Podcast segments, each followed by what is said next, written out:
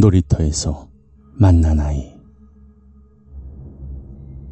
한 4년 전 경상남도의 모 아파트에 살 때였습니다.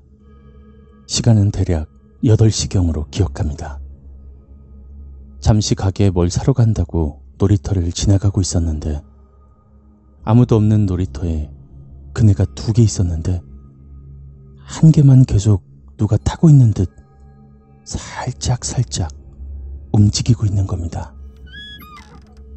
바람 때문인가 라는 생각이 들었지만 그럼 그네가 두 개 다 움직여야 되는데 한 개만 움직이고 있는 것이 조금 의아했습니다. 하지만 전 누군가 타다가 금방 갔나 보다 라고 생각하며 물건을 사러 가게로 향했습니다. 그런데 근 30분 정도 후에 구입한 물건을 들고 다시 아무 생각 없이 놀이터를 지나고 있었는데 또 그 그네만 움직이고 있는 겁니다. 귀신이라는 생각이 문득 들어서 용기 있게 성큼성큼 다가가 그네줄을 오른손으로 잡고 그냥 멈추어 버렸습니다. 별일은 없더라고요. 그리고 마음속으로 말했습니다. 다른 곳으로 가서 놀으라고 말이죠.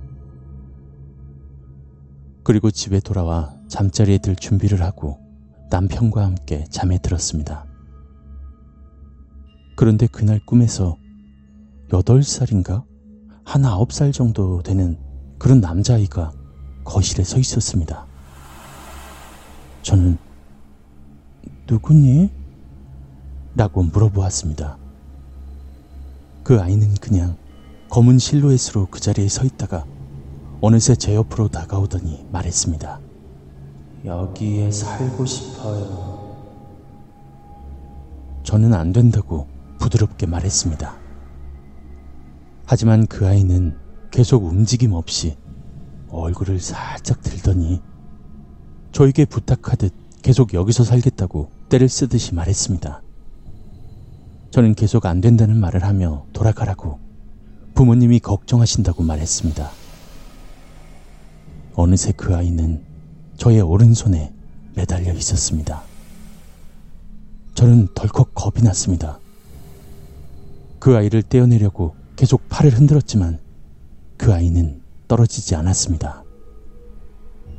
저는 안 되겠다 싶어 단호하게 저희 집 현관문을 열었는데 그 아이는 제 오른팔에서 떨어지지 않으려고 애쓰고 있더군요. 여기서 살게 해주세요.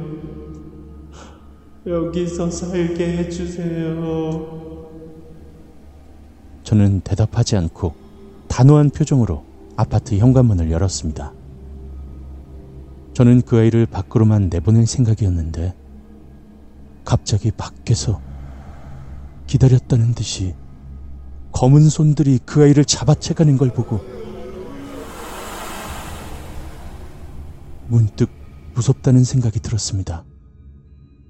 그렇게 저는 급하게 현관문을 닫아버렸습니다.